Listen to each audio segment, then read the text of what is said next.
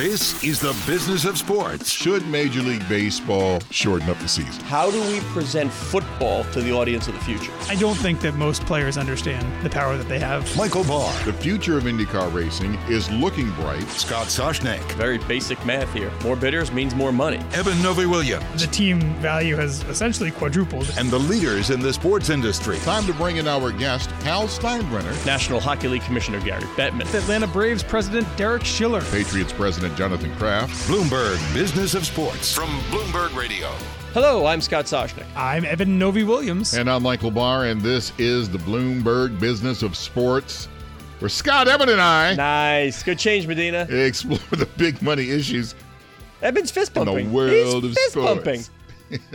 he likes it. It's like he's won. Oh man! Uh, speaking of winning, let's Thank talk you. about uh, Liverpool. You see that smooth? Don't call it a comeback. on to the championship finals, beating out Barcelona for Oh, come on. Say zip. with, say with Barcelona. Barcelona. Barcelona, right. Hey, you want to hear some action? Let, let's let's hear it from the announcers. Take it quickly. Oh, wonderful thinking, Origi. Brilliant, absolutely brilliant from Liverpool. And for Barcelona, chaotic, catastrophic. And it's four. And they do lead now, not just on the night, but on aggregate. Cataclysmic. Should we explain aggregate for like there may be some listeners all right. When you're scoring in the aggregate, it's a two game series. The first game in Barcelona, Barcelona won 3-0, 3 nothing. So, game 2 in Liverpool, Liverpool has to win by 4, and if they give up a goal at home, then they need to go to 5. It's the total scoring of the two game series. So, what were the odds of Liverpool being able to defeat Barcelona. By the way, the Barcelona uh, social media person, when Liverpool scored, scored early in like the seventh minute, they put up something on the Twitter feed that said, "Well, they're going to have to score five because we're going to get at least one, right?" Oops. Oops. So they needed to to win four nothing to advance. Right. Three would have kept playing, but they needed to win four. And wouldn't you know, four nothing Liverpool. I mean, this is some long shot stuff. I don't think I don't think anybody betting would have placed money on this. Well, as a matter of fact, somebody did, yeah, some people as a did. matter of Uh, fact, they well, did. I think I think there was a, the odds were I think fifty to one, 40 or 50 to 1 40 that or 50 to one that, that Liverpool would win four nothing. Um, you know, we, we see this. like, I mean, every couple years in the Champions League. Certainly when It happened Barcelona not Barcelona long ago. Yeah. and, and beating Paris Saint Germain uh, a couple years ago, which was I think even a bigger comeback Yeah. than this. But Liverpool moves on to the Champions League final. That's not a two game series. That's a one One big one off event. Uh, the the winner of that I think typically pulls in over hundred million dollars Yeah. for winning You want a game for revenue, that's you know, the one. Yeah, the the runner up is in the is in the 90s. Certainly an important uh, kind of a, a massive milestone also for for Liverpool itself. Uh, they were, if, if you remember, runner up last year as well. An English team hasn't won the. I mean, the, the, one English team has won the the Champions League in the past ten years. That was Chelsea back in 2012. Uh, I'm not sure if, if Liverpool has ever or Liverpool has back in 1981. So so this would be their first title since 1981. Um, but you know, just like we talk about with you know with Super Bowl teams, right? Just just being at the biggest game in your sport um, comes with it. You know, a lot of ancillary benefits like merchandise sales, like Yeah. ticket sales. You know who else is a winner, by the way, Barr? Whom? You know the tie? One LeBron James. Because Because years ago, when Fenway Sports Group and they had the marketing tie in with LeBron's folks, don't you know LeBron got a piece of the Liverpool Football Club? oh yeah, And he paid six and a half million bucks for his that. stake. That six and a half million bucks is now worth hmm, 35, 40 million. That's not bad. That's not bad. Gary. not bad. Yeah, So he, he tweeted, "You'll never walk alone." You know, so he's, he's showing his LFC love. Liverpool also, uh, according to a number of different reports, in, in kind of the final stages of negotiating a deal with, with Nike that, that would probably be the most expensive uh, apparel partnership ever in, in the Premier League. That may have uh, added a little bit of money to it uh, in, in the wake of yesterday's uh, performance. We should probably say the club is owned by John Henry from Fenway Sports, so American owner doing doing okay with Liverpool right now. And they're also, you know, this weekend, if they win and Manchester City falters, EPL. they will also win the EPL. Um, and if you can win the EPL, EPL and the and the- Champions League in, in the same season, uh, that is a, a tremendously uh, successful campaign. uh, we got to talk about the Rams. Uh, they want St. Louis to pay half of the twenty-four Speaking of an American owner who also has an settlement. EPL team, sorry, I had to go over you. the Los Kroenkes. Angeles Rams, they want the St. Louis Convention and Visitors Commission managers of the city's downtown football stadium to pay as much as $12 million for the settlement fees, and the team is taking the commission back to arbitration to do so. What? Yeah, this is Yeah. this is a, a weird one, and I Pro can sports teams are not your friends. I, yeah, I can kind of lay it out here for people who are curious. Um, but when the when the Rams left St. Louis uh, to go to Los Angeles, they uh, there was a class action lawsuit filed by a number of Rams fans. Dating back to seat licenses, which are one time fees to, to get the ability to buy season tickets. So, back 21 years ago, when the Rams were coming to St. Louis, they sold 30 year seat licenses, right? So, so fans paid a decent amount of money for the right to have season tickets for 30 years. Well, the Rams didn't make it 30 years in St. Louis. They, they left after 21 years to go to LA. So these fans sued saying, hey, listen, you know, we, we paid for a 30 year seat license. You left after 21 years. There's nine more years there that we paid for that we never got. The, the Rams have settled that lawsuit for $24 million, but are asking uh, for the city, by way of the St. Louis Convention and Visitors Commission, to pay for half of that. Their argument being that before the Rams sold the seat, the, the seat licenses, they were being sold by a, a, a community-led group called Fans Inc., right? Which which was doing that before the Rams were even tied to the project. So the fact that this was led by a community-led effort before the Rams came in is is how the Rams are arguing that the that the community should be on the hook for half of it. Okay, in other words, there's going to be a, a chance in hell that St. Louis is going to pay this because when you think about it, uh, you know, okay, the Rams decided to leave. All right, okay, see ya, bye. And the people who had the season tickets, they had a point. Say, listen, you owe us nine years. Okay, here it is.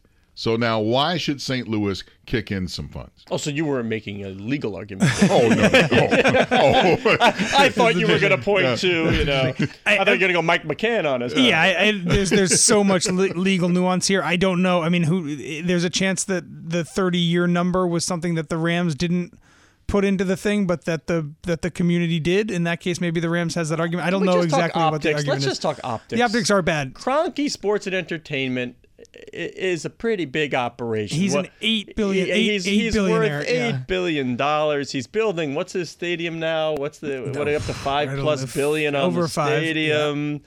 And and we're asking St. Louis to fork over twelve million now. Uh, see, that's that's what I'm getting at. Uh, let's just go optics. Yeah, I, I I don't understand that at all. You know, if you want to leave, okay, that's your call. Stan has cowboy boots that are worth more than twelve million dollars. One boot is worth more than twelve million dollars. well, now you know where he's trying to put that. and this is this is just a small portion of the the plethora of different lawsuits and arguments that St. Louis and the Ram I mean they're fighting over the practice facility that the Rams left behind you know the the, the city put in I believe it was 16 million dollars to scope out and plan for a potential new venue that would have kept the Rams in St. Louis you know the, the tens of millions if not more dollars public money has been spent on either trying to keep the Rams in St. Louis, which you know ended up being uh, being a, uh, a non-fruitful endeavor, but also kind of trying to unwind uh, the situation once uh, the Rams left. Hey, Barr, this is going to sound weird for somebody who does what I do or for what we do, but if every professional sports team in town picked up and left, I really think I'd be just fine. I mean, they won't like hearing that, but Oh, now, yeah, you got to explain that. I, I, I'm serious. If every single, do I enjoy every now and then go? I'm not going to say which ones, but I do have my favorite one or two that I go to. But worst case scenario, if they picked up and left town so that I would now be forced to just watch these games on TV, maybe uh, have my fill of some minor league stuff, or just go to the park and play, I think I'd be just fine. I, I'm sorry. I would be, sh- and, and I'm here in New York. If the Detroit Tigers ever said, "Hey, it's been real, see you," I would be shattered. I was having a tough time back in the day when the Tigers moved from Michigan and Trumbull from the old Tiger Stadium to the new Comerica Park. I mean, it's it's great. It's not even new anymore now. But I mean, it, it's a beautiful park. But I love Michigan and Trumbull. Now, if they just decided to leave the city, I, I would be heartbroken. Really? Yeah. Even though, do you view these teams as civic trusts or do you view them as what we do every day? Are they just businesses? Well, that's the part I have to separate that. You do. What we do here, yes, the business of sports. It is a business. But if you're a fan of the team, obviously you have some emotion tied to that. There's some emotional attachment. So wouldn't you be hurt? Is it if- unrequited love? See, this is Eben's not saying a word, which is why I'm. no, I'm just saying, man. It, Does the team love you the way you love the team? the That's team the doesn't question. even know my name? There you man. go. You know?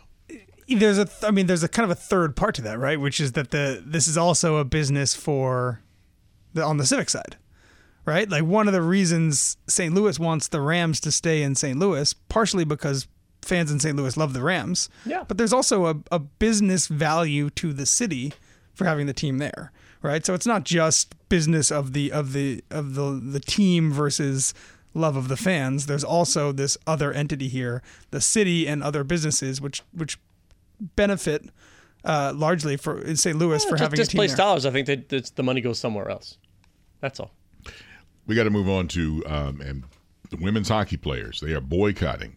They want the NHL to help do some funding. So last Thursday, more than 200 of the best women hockey players in the world announced they would not suit up for any North American pro women's hockey teams this season until there is a league in place with resources and support for paying the players livable wages. And uh, God bless them. I hope uh, something happens. I, hope. Ha- have you been to a women's hockey game?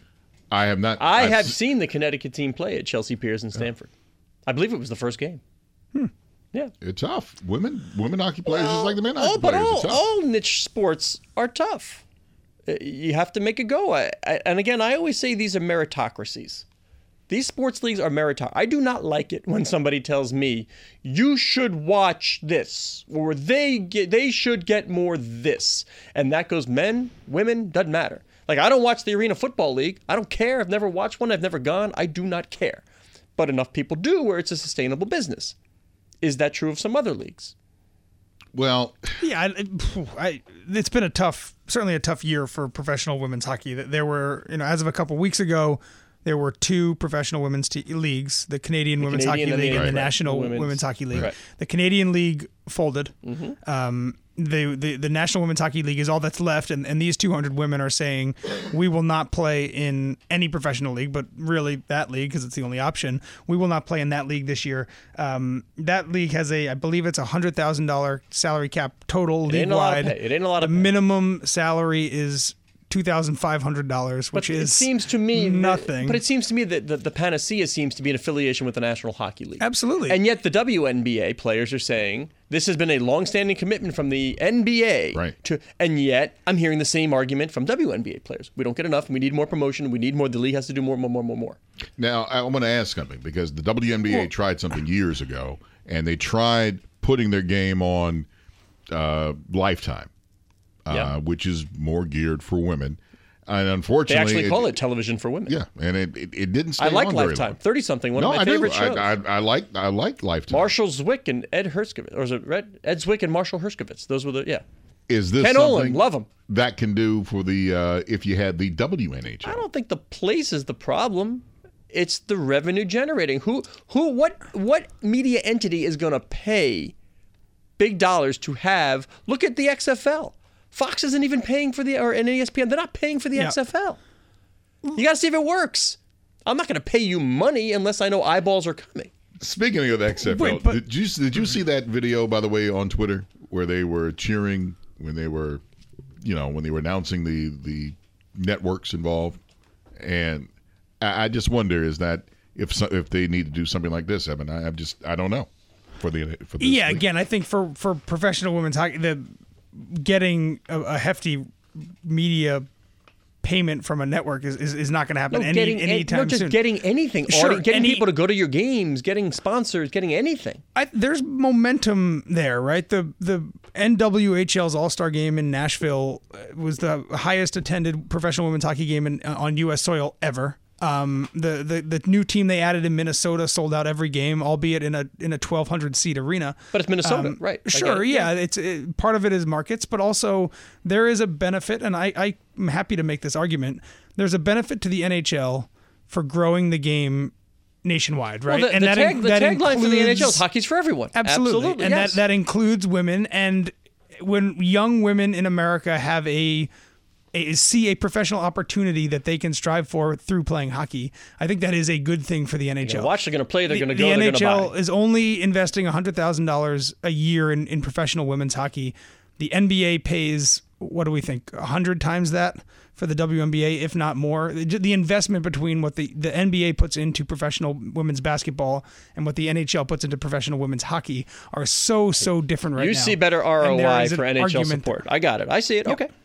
And just like that, this has been the Bloomberg Business of Sports podcast. I'm Michael Barr, along with Scott Soshnick and Eben Novy-Williams. We are here each and every Monday, Wednesday, and Thursday exploring the world of money and sports. Join us again at the end of the week when we speak with Chris Ripley, CEO of Sinclair. Scott, I hear he uh, did something big this week. Yeah, a few RSNs now belong to him. A couple billion dollar movement. Yeah, only 10 plus billion dollars.